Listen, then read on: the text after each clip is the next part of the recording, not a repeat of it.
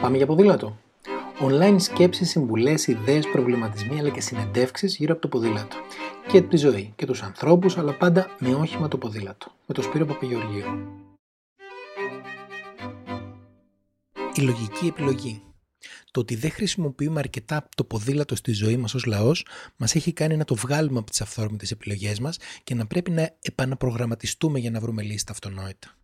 Μιλάω με ανθρώπους έξυπνους, λογικούς, εξαιρετικούς ο καθένας στον τομέα του, που μου κάνουν ερωτήσεις του τύπου ποια διαδρομή να επιλέξω; Μα τι λες τώρα, είναι σαν να με ρωτάς, θα πάω με τα πόδια στο Σύνταγμα, να βγω στην Πατησίων στη Μεσαία Λωρίδα; Μα ξέρεις και που να πας και τι να κάνεις. Απλώς έχεις απομακρυνθεί τόσο πολύ από μια τόσο λογική επιλογή που νομίζεις πως χρειάζεσαι συμβουλές.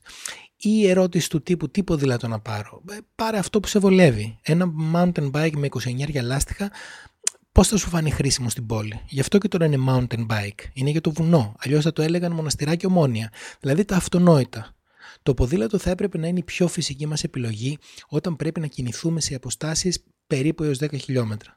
Είναι το πιο πρακτικό, το πιο οικονομικό και κυρίως το πιο γρήγορο. Είναι επίσης με διαφορά το πιο δισκεδαστικό μέσο και δεν ενοχλείς κανέναν. Άρα θα έπρεπε να ξέρεις εσύ φίλε χρήστη ποδηλάτου ποια διαδρομή να ακολουθήσεις γιατί είναι τόσο λογικό που θα έπρεπε να σου βγαίνει αυθόρμητα. Για να μην παρεξηγηθώ, δεν φτάνει που με ακούτε δηλαδή, δεν θέλω να σας βρίσω κιόλας.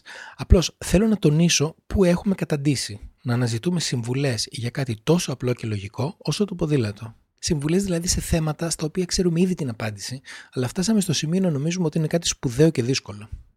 Αλήθεια, πρέπει να αγοράσω τρόμπα; Μα αυτό το ποδήλατο έχει λάστιχα και τα λάστιχα χάνουν αέρα. Πώς θα τα φουσκώνεις δηλαδή με το στόμα; Νομίζω ότι το μεγαλύτερο μέρο ευθύνη όλα αυτά έχουν οι ξερόλε. Εκείνοι που ανακάλυψαν το ποδήλατο συνήθως σε μεγάλη ηλικία, προφανώς είναι άντρες, κατάλαβαν ό,τι ήθελαν από αυτό, μπέρδεψαν την άθληση με τα μετακίνηση και τη βόλτα και τη χαρά με τον ψυχαναγκασμό και έχουν βγάλει μια σειρά από κανόνες του τύπου να φοράς αυτό, να κάνεις εκείνο, να πηγαίνεις έτσι.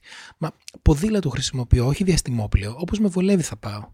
Και τελικά δεν θα σκοτωθώ κιόλας γιατί πρώτον κανείς δεν θέλει να με σκοτώσει και δεύτερον δεν προλαβαίνω, έχω πολλά να κάνω. Δεν χρειάζεται να ξέρει κανείς πολλά περισσότερα από το ότι υπάρχει ένας κώδικας οδικής κυκλοφορίας και προκειμένου να συνεννοούμαστε και να μην πέφτει συνεχώς ο ένας πάνω στον άλλον, πρέπει να τον ακολουθούμε.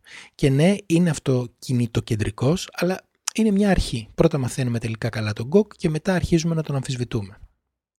Επίσης, να θυμάμαι πως το ποδήλατο είναι μια σωστά σχεδιασμένη εφεύρεση που προφανώς, όπως όλα, χρειάζεται συντήρηση. Δεν γίνεται να το αφήνεις στο μπαλκόνι 4 χρόνια και μετά να απορρεί αν θέλει λάδι αλυσίδα ή κάθε πότε θέλει συντήρηση. Όποτε τρίζει θέλει και όποτε δεν δουλεύει, δηλαδή απλά πράγματα.